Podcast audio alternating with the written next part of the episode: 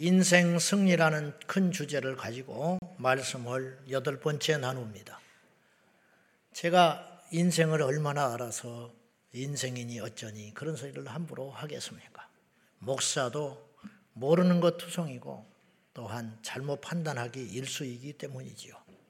단지 성경에서 말하는 승리가 뭔가 그것을 우리가 좀 나눠보자 하는 것이죠. 자, 우리 예수 믿는 우리는 승리에 대한 개념도 바로 해야 되겠습니다. 승리라는 것은 이기기만 하는 것이 아닙니다. 칼로 흥한 자는 칼로 망하리라. 예수님 말씀하셨어요. 그건 무슨 뜻이냐? 칼로 이기는 것은 진정한 승리가 아니다. 그런 뜻이 되겠죠. 손자병법에서도 백전백승하는 것만이 꼭 능사는 아니다. 그렇게 써 있어요. 100번을 싸워서 100번을 이긴다는 건 불가능한 일입니다. 세계 해전사의 유래를 찾아볼 수 없는 23전 23승 이순신 장군의 정과인데 앞으로 이런 일은 일어나지 않을 것 같아요. 자, 그래서 손자병법에서는 백전백승만이 능사가 아니고 싸우지 않고 이기는 것이 최선이다. 그렇게 써 있어요. 왜 그러냐? 100번을 싸워 이긴들 우리의 피해도 있기 때문에 그거는 완전한 승리라고 할 수 없다. 어쩔 수 없는 승리. 그렇기 때문에 싸우지 않고 이기는 것이 최선이다. 하물며 예수님을 믿는 우리는 그런 세상적 가치관이 아닌 하나님 나라의 가치관인데 그것이 뭐냐? 세상적으로 이기는 것, 세상적으로 승리하는 것이 주님이 원하시는 승리는 결코 아닐 거라는 거예요. 그런 믿음의 세계에서의 진정한 승리는 뭔지를 봐야 하겠죠. 그게 뭐냐? 오늘 본문을 보면 겉으로는 패배한 사람들처럼 보이지만 결국은 위대한 승리자들의 이야기가 나옵니다. 셀 수도 없는 사람들. 무슨 말을 더 하리요? 그래서 히브리서 기자가. 이러한 증인들이 차고 넘치는데 무슨 말을 더 하겠냐? 자, 이들은 어떻게 승리했으며 왜 승리자라고 부르는가? 35절 먼저 한번 봅시다. 시작. 여자들은 자기의 죽은 자들을 부활로 받아들이기도 하며 또 어떤 이들은 더 좋은 부활을 얻고자 하여 심한 고문을 받되 구차히 풀려나기를 원하지 아니하였으며 이 본문을 잘 보시면요. 여자들은 자기의 죽은 자들을 부활로 받아들였다. 자기가 죽었다는 게 아니에요. 이 여자들은 제가 볼 때 해석을 이렇게 하고 싶어요.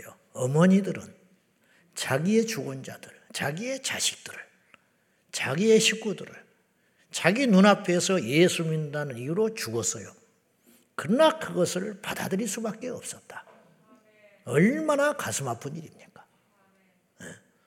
그리고 어떤 사람들은 더 좋은 부활을 얻고자, 천국을 얻고자 심한 고문을 받되 구차히 감옥에서 옥에서 풀려나기를 원하지 않았다. 즉 예수님만 부인하면 믿음만 버린다고 하면 옥에서 풀려내 준다고 누차 유혹을 하고 해유를 했건만 이 땅을 버리고 천국 하늘을 얻기 위해서 나는 그렇지 않다.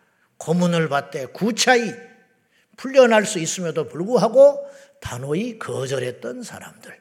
이해가 됩니까? 세상 사람들은 이해 못했어요. 절대 이해 못해. 그래서 그들의 죽음을 이상하게 생각했고 비웃었습니다. 그리고 나중에 깨닫게 됐어요. 저들의 죽음이 어떤 의미가 있는지 눈 뜬 사람이 굴복해서 예수 믿는 역사가 일어나기 시작한 거예요. 그래서 그들의 죽음은 헛되지 않았어요. 그래서 승리라는 거예요. 자신들처럼 순교하는 사람들을 끊임없이 만들어냈다는 거예요. 그래서 그들은 승리자였다는 거죠. 이 세상에서 생각하는 가치는 가장 최상의 가치가 뭐냐? 행복이라고 내가 그랬어요. 행복. 자기도 모른 채 행복하기 위해서 막 달려가고 있어요. 여러분 돈을 왜 벌려고 해요? 돈을 벌면 행복을 조금 더 얻을 수 있어. 없는 것보다는 있는 사람이 마음고생이 덜해. 덜해.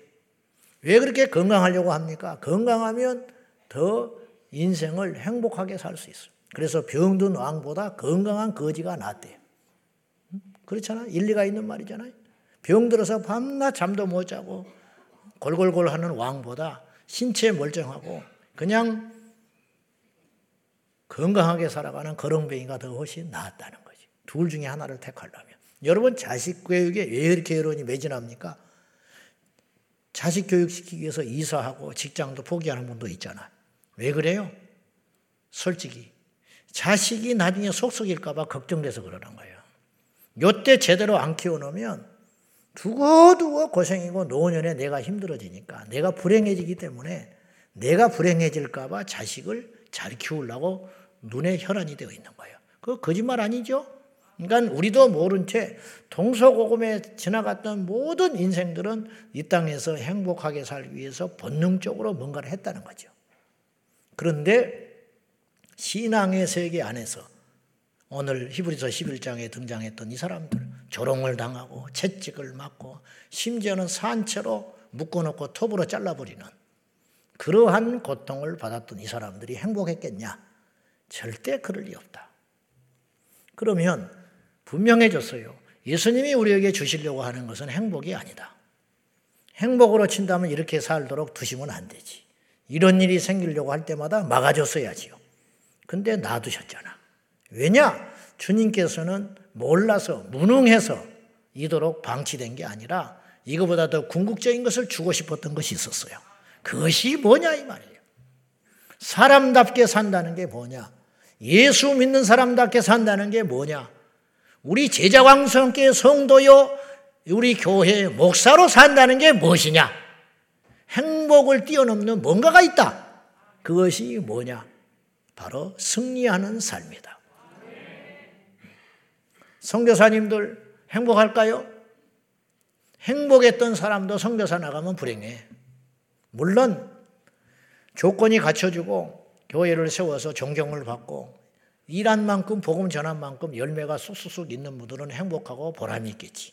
그러나 그런 성교사가 몇이나 있겠어. 자식이 방황을 해요. 자식이 어린 적에 데려갔는데 사춘기를 못 넘어요. 언어는 안 통하지. 공황장애 걸려가지고 우울증 걸려가지고 방어에 처박혀 있어. 성교사 자식이. 부부가 사이가 나빠져요. 이혼한 성교사도 많아요. 각방 쓰고 서로 사, 죽지 못해 살고 있는 성교사가 수두룩하다고 쇼 인도 부부가 왜 남편 성교사는 불이 붙어가지고 복음을 전하겠다고 사방팔방 다니고 싶은데 아내는 나는 뭐냐 이거예요. 나는 너를 사랑해서 결혼한 죄밖에 뭐가 있냐. 그래서 집에 처박혀서 우울증에 걸리고 그러면 사내 못 사네. 날마다 전쟁을 치르고 있는 성교사가 이 땅에 한둘이 아니다 이 말이야. 그러면 그들이 행복하냐 이 말이야. 그건 아니다. 진정한 승리자의 삶은 무엇인가? 제가 오늘 설교를 위해서 어쩔 수 없이 이런 표현을 쓰는 것을 용납하고 들어보시기 바랍니다. 용납하고 뭐냐? 사람들이 저를 성공했다고 생각하는 사람이 있을지 몰라요. 대놓고 목사님 성공하셨어요. 그런 말을 하는 사람도 있더라고. 나는 한 번도 예, 감사합니다라고 대답을 안 했어요. 왜냐 나는 스스로 성공한 사람이라고 생각하지 않기 때문이에요. 그리고 성공한 사람 되고 싶지 않아요. 음. 어쩔 수 없이 제가 이런 표현을 쓴다면 이제는 저를 알아보는 사람이 제법 많아요. 어디 가도 있어. 왜냐하면 우리나라 10% 이상은 크리스천이거든. 그럼 어디 가도 나를 쳐다보는 사람이 있고 어디를 가도 커피를 마시면 커피값을 내주고 가는 고마운 사람도 있어요. 근데 와서 막 호들갑을 떨고 음? 잠바대기 입고 막 모자를 둘러쓰고 있는데도 와서 아는 체를 하고 호들갑을 떨고는 사진 찍자고 난리법석까지 떨고 커피값도 안 내주고 그냥 가는 사람도 있어요. 다 좋은데 또 어떤 경우는 나를 불러다가 자신의 이득을 위해서 써먹으려고 하는 사람도 있어. 다 알고도 이용당해 주는 것이죠. 몇 년, 수십 년 동안 연락도 없다가 이제사 어떻게 어떻게 전화번호도 알았노라고 전화를 해오는 사람들도 있습니다. 저는 그런 일에 대하여 하나님이 듣고 계시지만 단 한 번도 우쭐하거나 혹은 내 마음속에 교만의 싹이 트지를 않아요. 단언코 그러는데 이것이 저에게 유혹일 뿐이죠. 자, 무슨 말씀을 드리려고 하냐? 그러면 나는 승리하는 삶을 살았냐 이 말이에요. 그런 것으로 인하여 그것이 승리의 열매겠냐? 단언코 아니다. 제가 자주 생각하는 것이 있습니다. 내가 지금 이 시간 주님을 만나면 주님은 나를 어떻게 평가하실까? 저는 입만 무성한 목회를 하고 있어요. 거품이 낀 목회를 하고 있다고. 우리 교회 오는 성도들의 90% 이상은 이미 어떤 목사님에 의해서 기도를 받으시고 눈물의 양육을 받고 변화되고 훈련받고 일꾼 돼 가지고 우리 오는 우리 교회 오는 수들이 많아. 나는 한 게 아무것도 없어요. 주워 담기만 하고 있어. 주워 담기만. 어떤 분은 씨를 뿌렸고 어떤 분은 눈물 흘려 키웠건만 나는 열매만 똑똑 따먹고 있으니 천국 가면 무슨 상이 있겠냐고요. 무슨 상이 있겠냐고. 이게 내 솔직한 고백이라. 응. 솔직한 고백. 그 생각이 제가 많아요. 자, 그건 승리라고 할 수 있는가, 그것이. 진정 주님이 원하시는 삶이라고 할 수가 있겠는가. 승리의 본이 되셨던 가장 완벽한 분이 계시지요. 예수 그리스도. 그분은 우리를 부욕하기, 부욕해 하기 위하여 가난하게 되셨고, 우리를 치료하기 위하여 채찍에 맞으셨고, 우리에게 징계를 받지 않게 하시려고 상하신 분입니다. 급기야 그분은 우리를 살리기 위하여 죽어주신 분입니다. 이사야서 53장 5절 다 같이 시작 그가 찔림은 우리의 허물 때문이요 그가 상함은 우리의 죄악 때문이라 그가 징계를 받음으로 우리는 평화를 누리고 그가 채찍에 맞음으로 우리는 나음을 받았도다. 예수님은 살리는 분이었어요. 살리는 분. 자, 오늘 설교의 요지는 이거예요.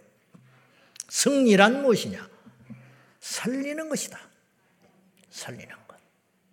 예수님을 만난 사람은 살아났다고 내가 이야기를 했어요. 누구든지 살아났어요.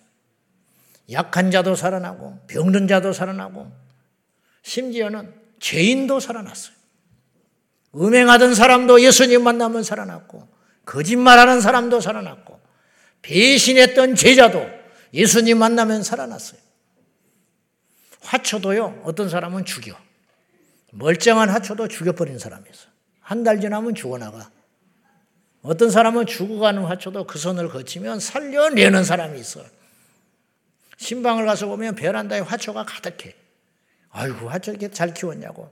그러면 아파트에 누가 버린 거, 죽었다고 버린 거, 그런 거를 가져다가 어떻게든 1년이고 2년이고 공들여가지고 살려내다. 얼마나 기쁜지. 남들이 볼 때는 별것 없지만 이 화초 하나를 살려내기 위해서 이분이 얼마나 공을 들였을까. 이 보통 재주가 아니구나. 그런 생각을 해보는 거지. 사람도 죽이는 사람이 있고 살려내는 사람이 있다. 잘라내는 마이너스 인생이 있고 붙이는 플러스 인생이 있더라. 저는 우리 교회가 큰 교회가 되는 것을 원치 않아요. 분명히 이야기하지만 그건 본질이 아니에요.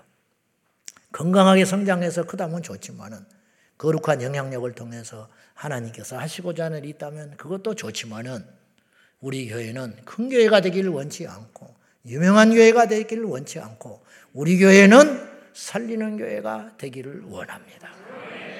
여러분 인생 별것 아닙니다.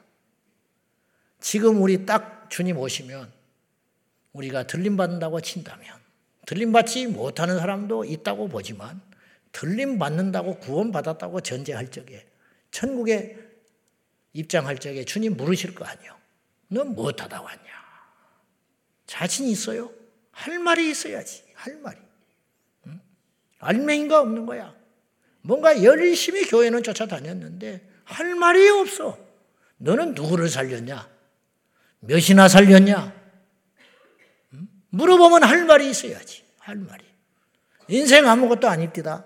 그걸 알면서도 우리가 자꾸 집착하고 살아가는데 작년 1월 달에 제가 병원에 입원해가지고 생각이 많았어요. 저는 죽는 것이 두렵지는 않았어. 그때 내가 봐도 죽지는 않겠더라고, 나는. 죽지는 않겠어. 병원에 왔으니까. 하나님을 믿고 있는 게 아니라 내가 병원을 믿고 있더라고, 그때. 그래서 어쨌든 이제 다행히 좋아졌는데, 그곳에서 제가 죽어나가는 사람도 봤고, 거기서 제가 누워서, 아, 저분은 어렵겠다. 음, 저분은 어렵겠다. 노인네들, 내 방, 옆방, 그리고 이제 조금 기운이 차려져서 복도를 걸어 다니면서 내 눈으로 생생히 봤어요. 뭐냐? 먹지도 못하셔요. 음. 밤새껏 끙끙거려. 그리고 링게를 서너 개씩 꽂았어. 피주사를 놓고. 저거는 제가 볼 때 옛날 같으면 진즉 돌아가셨을 뿐인데 억지로 살려내고 있는 듯한 생각을 했어요. 그래. 못 일어나요? 못 일어나겠더라고, 내가 봐도. 어. 호흡기 끼고, 링게로 서너 개씩 맞고, 새벽에 1시고, 3시고, 4시고, 간호사들을 쫓아와가지고, 응? 급하게 뭔가 처치하고 가고. 못 살아. 죽어가고 있는 중이야. 제가 그걸 보면서 기도가 절로 나와서 하나님, 내 마지막이 저렇게 되지 않게 해주세요. 무슨 의미가 있습니까? 근데 정신은 살아있는 거야. 얼마나 고통스러워. 다른 사람한테 짐덩어리가 됐다는 자제감. 그리고 다시 일어나서 뭔가를 할 수 없는데도 생명의 끈이 질기고 질겨가지고 버티고 있는 거. 여러분, 그분들 중에는 내 나이 때 펄펄 뛰어다니는 사람도 있을 것이고, 나보다도 이 세상을 떵떵거리고 살았던 사람도 있을 텐데, 늙고 나니까 아무것도 병들고 나니까 저렇게 돼버리는 거예요. 아무것도 아니에요. 얼마나 세월이 빠른지 압니까? 얼마나? 그러면 우리가 진정한 승리가 뭔지 제가 선교사님들을 예를 들어서 말씀을 드리고 마칠게요. 한국에 와서 승리한 선교사님들을 제가 소개하렵니다. 여러분이 잘 아는 언더우드 목사님, 선교사님은 4대에 걸쳐서 우리나라를 섬겨줬어요. 4대. 호로스 그랜트 언더우드 선교사님은 아, 우리나라에 오신 일대 언더우드 가문의 일대 음, 우리나라에 온 일대 언더우드 선교사 그분은 이렇게 기도했어요. 주님 메마르고 가난한 이곳 조선 땅 나무 한 그루 시원하게 자라지 못하고 있는 이 땅에 저희들을 심어 놓으셨습니다. 나무가 되겠다. 이분은 의사였습니다. 의학도였던 그는 의사가 돼가지고 조선 땅을 밟습니다. 1885년 인천항에 도착했는데 그 전에 그분은 미국에서 약혼한 여인이 있었어요. 근데 이 여자가 언더우드, 그랜트 홀 언더우드를 이해를 못해. 그래서 선교사를 절대로 못 가겠다고 고집을 부리니까 이 언더우드 목사님이 기도하다가 파혼을 하고 홀로 조선 땅을 밟습니다. 남의 말이니까 우리가 쉽게 이야기하는 거예요, 지금. 음. 근데 그분이 왔을 때 그 전에 알렌 선교사님이 먼저 오셔가지고 광해원 우리나라 최초의 병원을 지었어요. 그래서 고정이 감동을 받아가지고 제중원이라고 이름을 고쳐서 힘없는 백성들을 살리는 곳이라 해서 제중원. 그래서 그곳에서 근무를 시작해요. 그곳에서.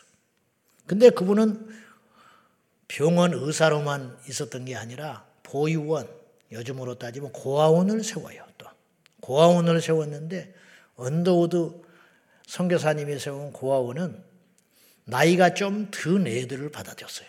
너무 어린 애들을 감당이 안 되니까 초기에. 근데 어느 날 네 살 난 아이를 안고 온 일이 있었어요. 근데 이 아이가 몹시 병들었어요. 그리고 남은 너무 나이가 너무 어리니까 규정에 어긋난다고 같이 일하던 조선 사람들이 한사코 안 됩니다. 쟤를 받아줬다가 죽어버리면 선교사님이 사람 죽였다고 소문나요. 그래서 매몰차게 안 된다고 해요. 그래서 아이가 돌아가요.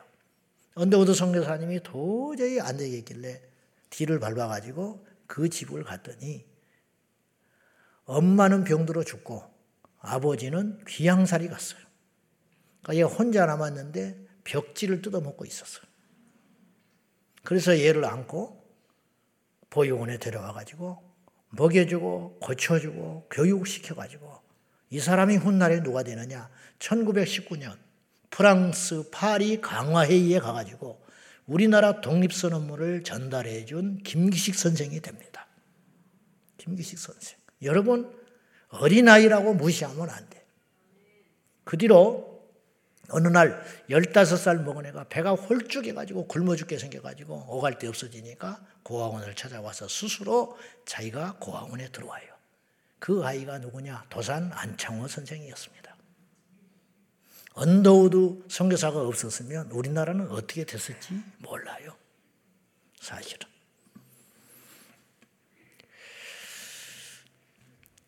이 언더우드, 그랜트 언더우드는 제중원에 근무하는 중에 동료 여자 의사를 만나서 결혼을 합니다. 그리고 신혼 여행지로 황해도로 두 달간 여행을 가요. 두 달이나 신혼여행을 간 이유가 있었어요. 1600km를 여행을 하면서 600명의 환자를 돌봅니다. 그리고 33명에게 세례를 줬어요. 신혼여행도 즐기는 신혼여행이 아니었다는 거예요. 이 언더우드 선교사의 소원이 있었는데 조선 땅에 대학을 세우는 것이었어요. 이분이 어떤 생각을 했냐면 조선 땅이 일제에 그리고 러시아, 뭐 영국 이런 열강에 짓밟히고 있는 현실을 보면서 조선 땅이 일찍 학교가 있었다면 조선 땅의 백성들이 굉장히 우수한 민족인데 배우지를 못하니까 이런 열강에서 짓밟히고 있다는 걸 알았어요. 그래서 이분은 필생의 사업으로 교회와 함께 학교, 대학을 세우고 싶었어요.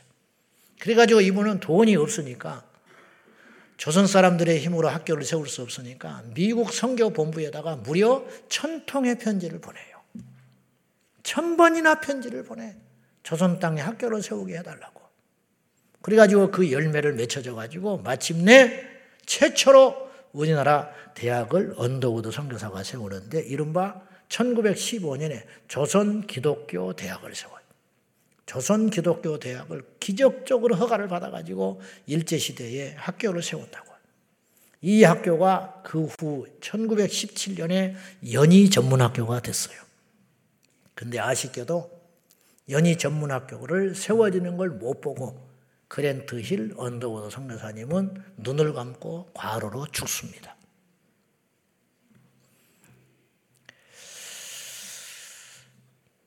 그는 이런 엄청난 헌신을 하고 돌아가셨는데 그의 마지막 기도문에서 그가 어떤 삶으로 승리의 삶을 살았는지를 알 수 있는 대목이 나와요. 그는 이런 기도문을 남기고 죽었어요. 누군가는 지금 이렇게 기도를 합니다. 걸을 수만 있다면 더 큰 복을 바라지 않겠습니다. 들을 수만 있다면 더 큰 복을 바라지 않겠습니다. 말할 수만 있다면 더 큰 복을 바라지 않겠습니다. 벌 수만 있다면 더 큰 복을 바라지 않겠습니다. 살 수만 있다면 더 큰 복을 바라지 않겠습니다. 누군가 간절히 지금도 기다리고 기도하는 이 기적이 내게는 날마다 일어나고 있습니다.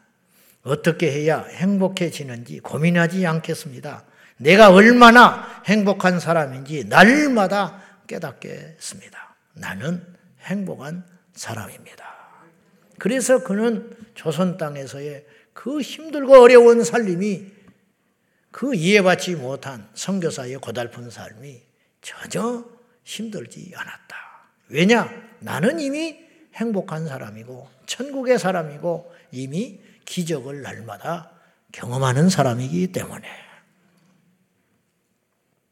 오늘도 우리에게는 그런 기적이 날마다 일어나고 있어요. 우리가 보고 있잖아요. 듣고 있잖아요. 걷고 있잖아요. 내 손으로 먹었잖아요. 안 되는 사람이 이 세상에는 셀 수도 없이 많아요. 많아.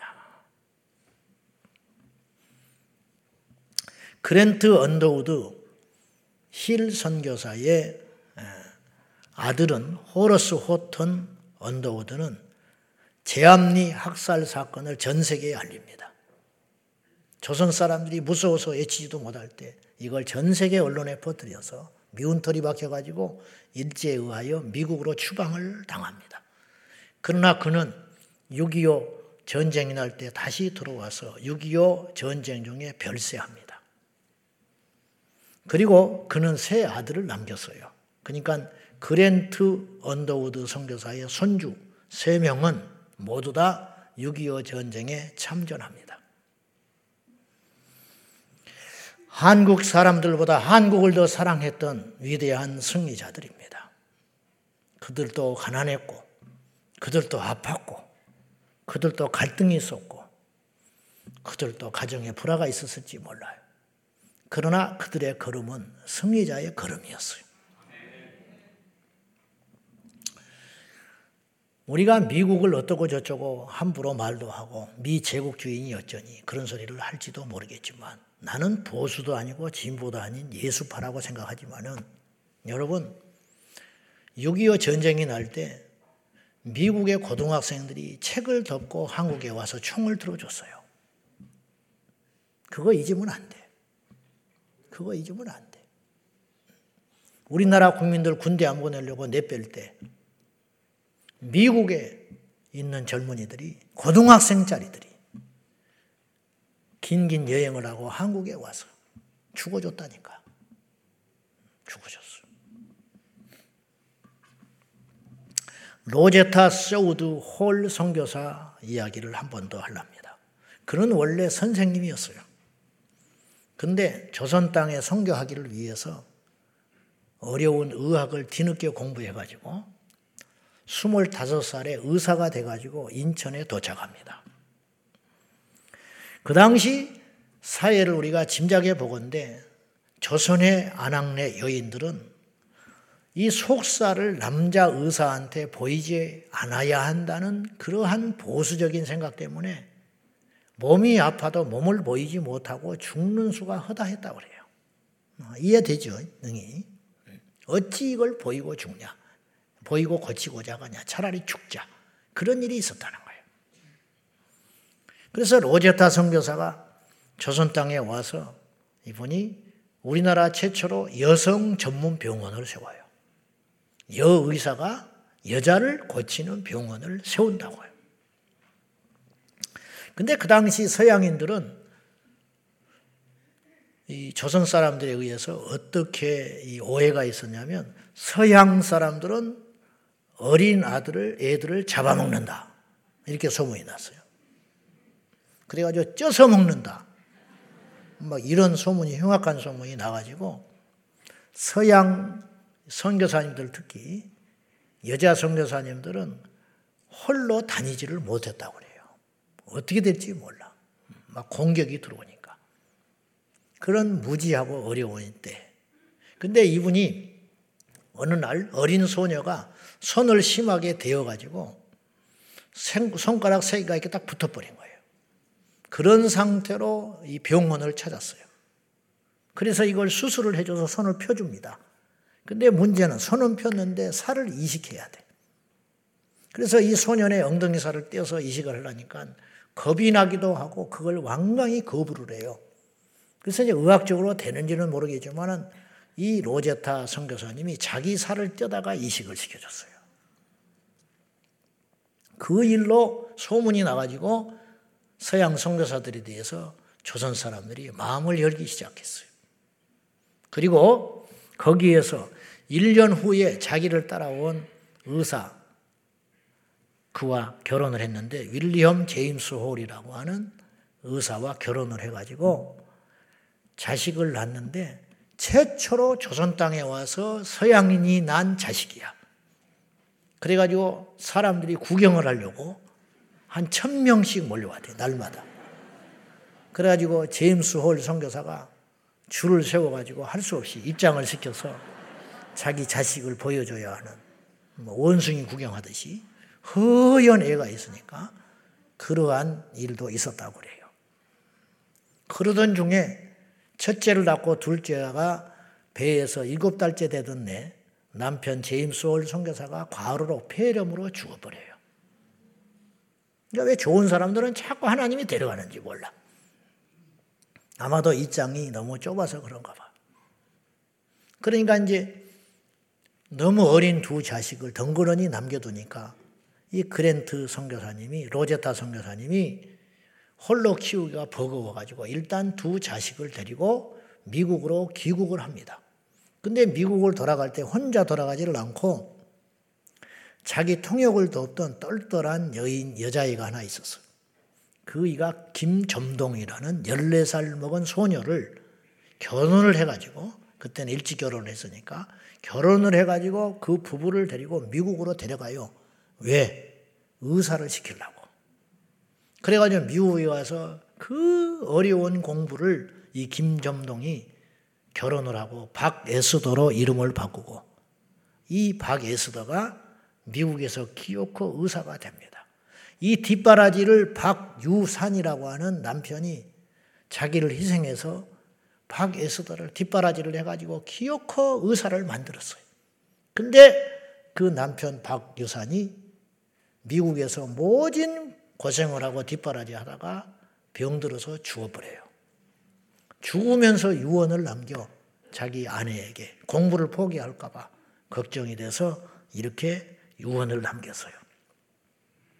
나의 죽음 때문에 절대 꿈을 포기하지 마시오. 그리고 더욱 힘을 내어 세상을 밝혀주시오. 그리고 죽었어. 그래서 이제 박에스더가 열심히 공부를 해서 마침내 의사가 되어서 노제타 선교사와 함께 고국을 다시 밟습니다.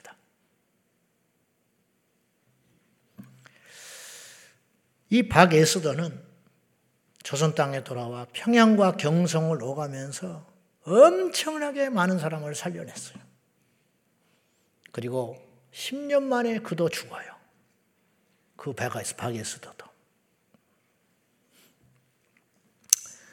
로제타 선교사는 이 땅에 동대문의 이대 병원의 전신인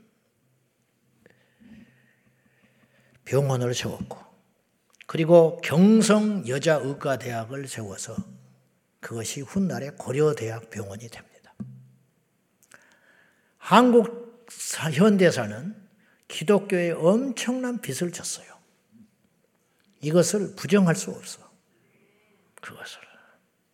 로제타 선교사는 43년을 조선 땅에 헌신하고 마침내 1951년 내가 죽거든 내 시신을 조선 땅에 묻어달라 하고 미국에서 죽습니다.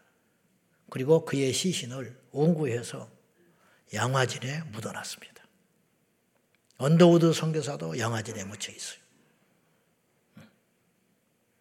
언더우드 선교사는 죽기 전에 자기 아내에게 대화를 하는 중에 죽기 직전에 이렇게 대화를 했대. 나도 갈 수 있는데, 나도 할 수 있는데, 그러더래요. 그래서 아내가 눈치를 챘어. 조선 땅에 갈 수 있다고요?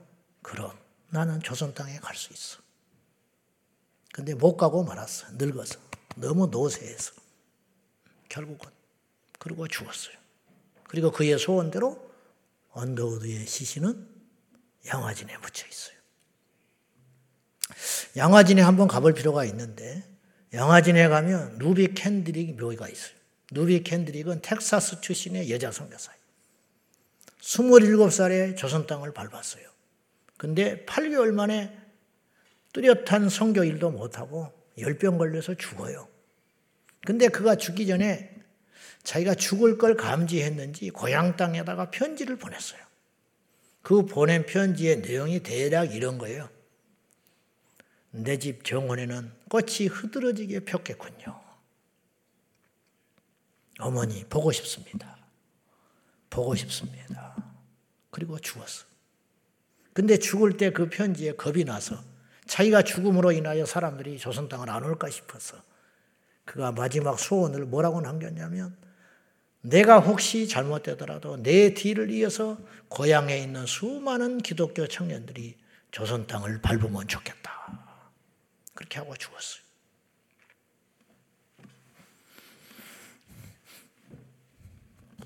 자, 진정한 승리자는 큰 일을 하고 화려한 일을 하는 게 아니에요.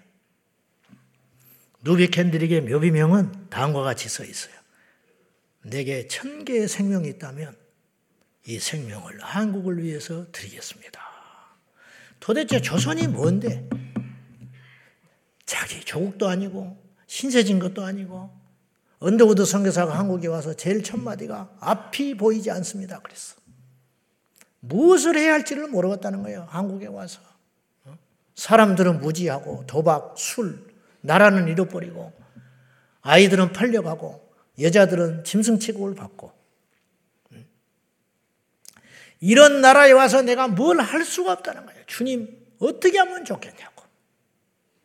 근데 이 땅 대한민국을 이처럼 사랑하셔서 하나님이 이때를 위해서 그런 것인지는 모르지만 세계 10대 경제 대국을 만들어 주시고 세계 두 번째 선교사 파송국가가 됐어요. 이 은혜를 잊으면 안 돼요. 이 에너지와 힘을 가지고 흥청망청 쓸 것이 아니라 나라를 살리고 우리 후대를 살리고 우리가 빈 빚진 세계 선교에 우리가 빚을 갚아야 한다 그런 뜻이에요. 너무 거대합니까 꿈이? 여러분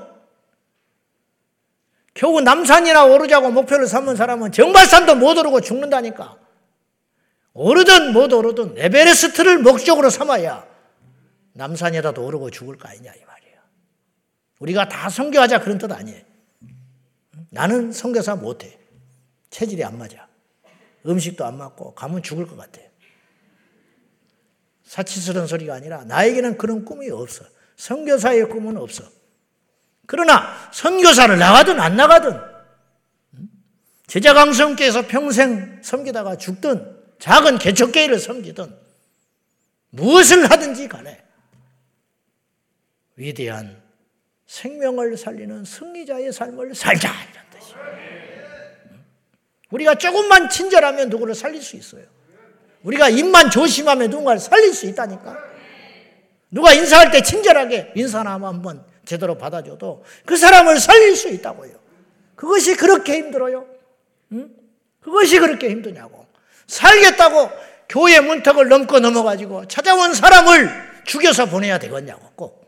응? 주차 때문에 죽이고, 응? 성질머리 때문에 죽이고, 내 이기심 때문에 살겠다고 찾아온 사람을 죽여서 세상으로 보내야 되겠냐고. 그래서는 안 된다는 거지. 카톡을 보내면 예라고 답을 해주는 게 그렇게 어렵냐고. 그렇게 어려워요? 정 힘들고 어려우면 이모티콘이라도 하나 보내주면 그 사람이 산다 이 말이에요. 그 사람.